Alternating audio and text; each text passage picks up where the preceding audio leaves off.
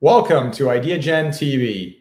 Today, we are thrilled to have the new chair of IdeaGen Miami and the senior vice president for public affairs and communications at the University of Miami with us, Rudy Fernandez. Welcome. George, it's a pleasure to be here. Uh, thank you for the uh, opportunity to serve uh, uh, on the uh, IdeaGen uh, leadership team, if you will, and I'm excited to to join you. Well, you know, Rudy, you know, leadership is a funny thing, isn't it? And and you've had so many years now of experience helping to lead, and you I consider you really a servant leader. I mean, you you are you are the example of what leadership should look like. You know, I mean, people talk about if you can see it, you can be it and my gosh, when people see you and your style of leadership, I've, I've had the privilege of seeing it. And you've worked through several presidents now at the University of Miami, which is a an, a, an example, a, a, a great example of how you have demonstrated your leadership to help serve and to lead at the same time in your role as SVP for Public Affairs and Communications at the University of Miami. You also have an incredible background having served as the special assistant to the president during the George W. Bush administration. Rudy, what are some of your biggest leadership examples that you can share with our global audience today? Well, you're very kind, so thank you, thank you for that description. I will tell you that I, um, to this day, I consider myself a student of leadership. Uh, you know, I'm 25 years into my career. I had the privilege of serving in the in the Bush uh, administration. That's where you and I got to uh, to know each other. And um, you know, I, I, think one of the one of the key the key lessons that I learned during my years in the Bush administration that um, that has served me well in my career in higher ed. I've been at the University of Miami now for 14 years. Uh, one of the key one of the key lessons is that a leader is only as good as the team that he leads. So one thing that I that I I devote a lot of time to is mentoring uh, team members, is making sure that we recruit the right people uh, for the, the right roles at the University of Miami, and uh, the the more time that we devote to making sure that you're building and mentoring and providing strategic direction to a team, uh, the better the organization is gonna is gonna do. Whether you're in in the private sector or in the nonprofit world, uh, in higher ed or in the federal government. Uh, you know, making sure that you're building uh, teams of talented people and then putting them in positions to to succeed is uh, is critical to leadership. You're only as good as as the team that you lead. That's that's one of the lessons that I uh, I have really taken to heart in the 25 years of a career that I've had the the privilege of of uh, of of undergoing so far. Well, and and again, you know, having had the privilege, the real honor of seeing you, you know, you're you're a friend, but I, I also stand in awe of how you have managed that leadership, how you are transforming an organization like the University of Miami now over the past 14 years. It's not an easy task to help to lead, to build teams, to serve as an advisor, all of these critical components to leadership, like you said. And I believe in that. I believe that you're constantly learning. We're in a constant state of learning. If you're not, then you're falling behind in some way. And, and so, especially apropos with you being at a university like the University of Miami, to appreciate truly and to understand that, right? That you're in a constant learning mode. It's lifelong learning, right? It doesn't end. That that's absolutely right. That's one of the exciting things about working in a university environment. You're constantly learning, uh, and you learn. You certainly learn a lot from, you know, the president, the two presidents at the university that I had the pleasure of serving under, Donna Shalala, who was uh, the person that recruited me here, and Julio Frenk, who's a world uh, class uh, public health official and uh, and a, and a medical doctor. Uh, but I I would tell you uh, in in my role today, I almost learn more from the younger members of the team and from students that I have the pleasure of interacting with. Uh, that's uh, that's the exciting part of being in a university environment, and I, uh, I, I am grateful for the opportunity to lead. I, I, will tell you one of the things that as, as you get a little older and you start losing some uh, some hair, you you are you learn that the key to happiness in this world is to be grateful for the opportunities that you get to enjoy that each of us gets to enjoy every day. And i certainly i'm grateful for the opportunity to serve a great institution in the university of miami. Well that hearing that from you uh, is beyond inspiring. And so shifting gears a bit so you're the senior vice president for public affairs and communications.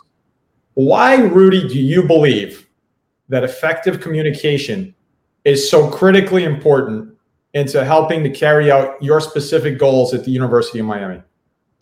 Well, it's it's very simple, George. In order to accomplish anything uh, substantial, in order to to achieve uh, big goals, you, you need you can't do anything that's uh, that's transformative alone.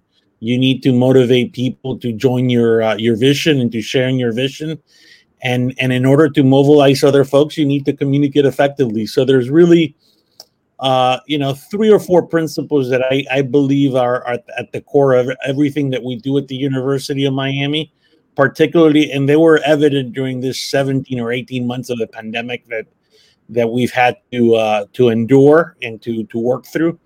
Uh, the first is that you want to in today's day and age you want to communicate often uh, you um, you know people are. I mean, I, I am a big student of history, and you think about uh, what FDR uh, did very very effectively through his uh, fireside chats during during World War II.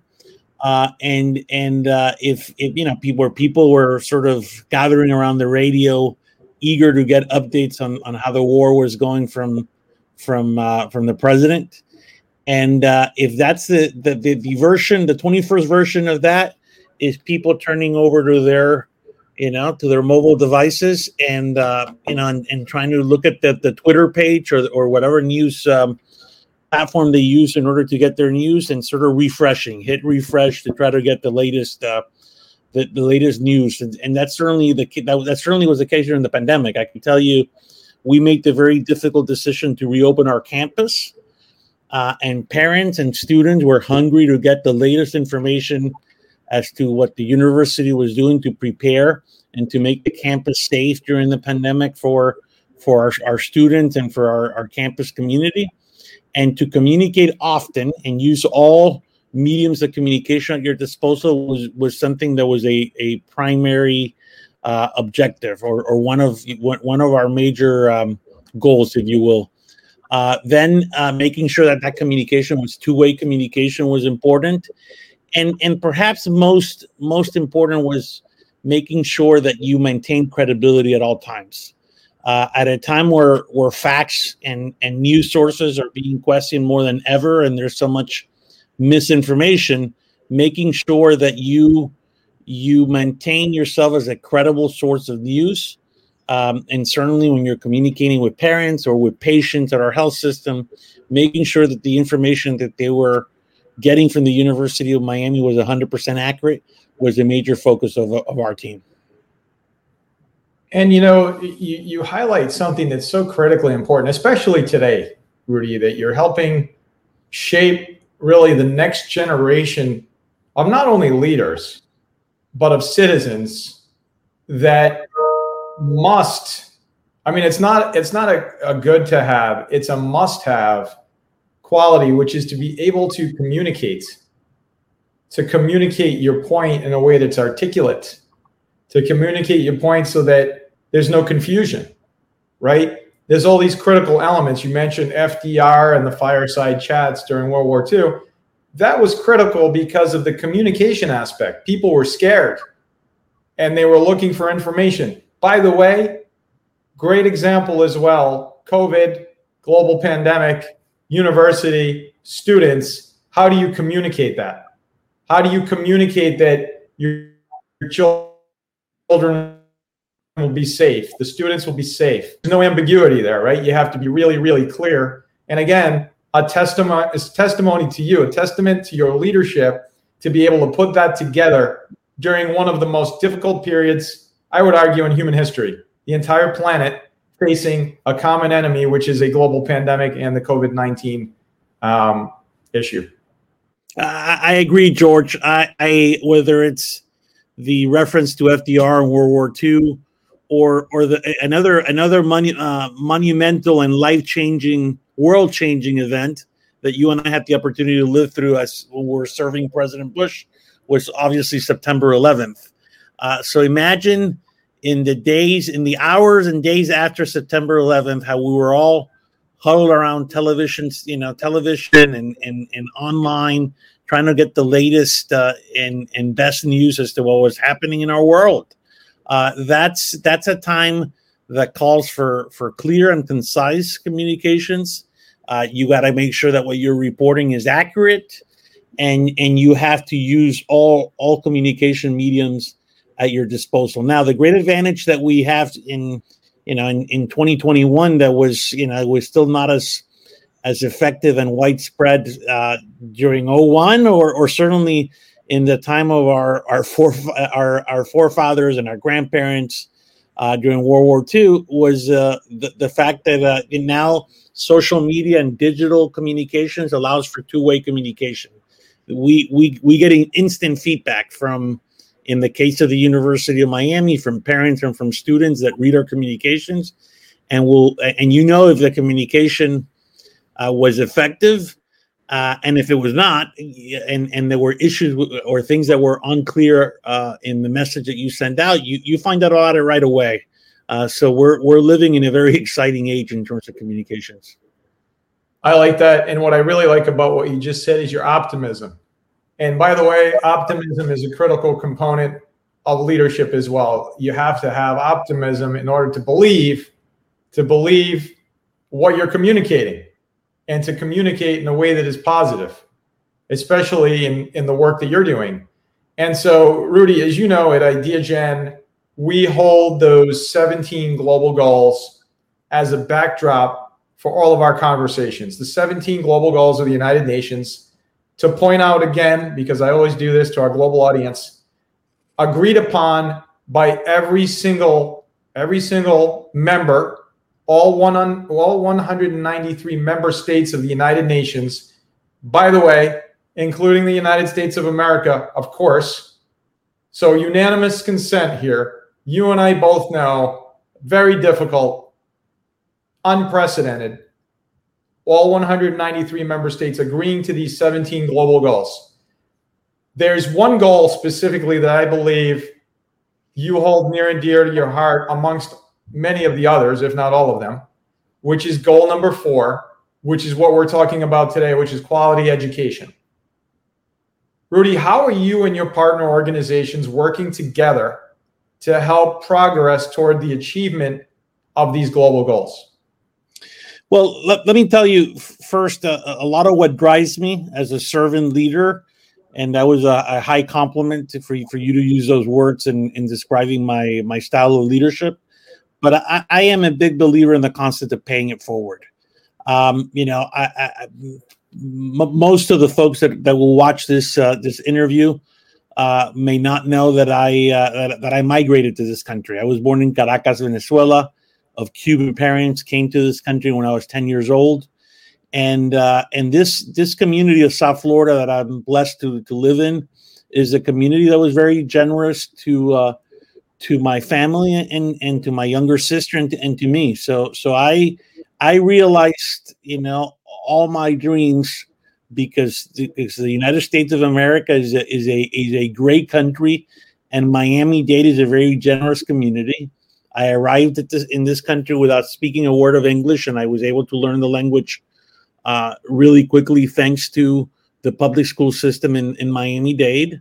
Uh, then I was able to to attend uh, you know to attend college to get a master's degree in business administration and to to serve in the Bush administration and realize all my dreams. The key to all this, a big key to this, uh, is, is the fact that we have a great educational system in this country and and that was uh, something that uh, that was that was key to my success. And I and I've devoted a great part of my career to higher ed because I think that's uh, that's something that could uh, that could really be uh, transformative to future generations of leaders here in, in my home state of Florida. Uh, so so we at the University of Miami work very closely in, in our community with uh, Florida International University, which is another important institution in our community, uh, the, the, the, the main public university in our area, with Miami Dade College, which is the largest college, uh, community college in the country, uh, and, and also serves an important mission. And through the, you know, we work very closely with the K through 12 uh, school system in Miami Dade, which is a, one of the largest ones in the country. And I think that that partnership, when you're trying to address uh, and improve the educational system in the, in any community, certainly in the United States, uh, it, it, requires more than one university one institution. So we're working uh, with our sister institutions in order to advance advance that mission and address disparities. Those disparities exist, and uh, and I know that we're living in intense political times. Um, but there's something that all you know Democrats, Independents, and Republicans should agree with, and and that's you know in in the need for a, a commitment to to uh, to K through 12 education and to higher education to make sure that the that future generations of Americans are, are as prepared to compete in this world that's that's you know that's more interconnected uh, every day, right?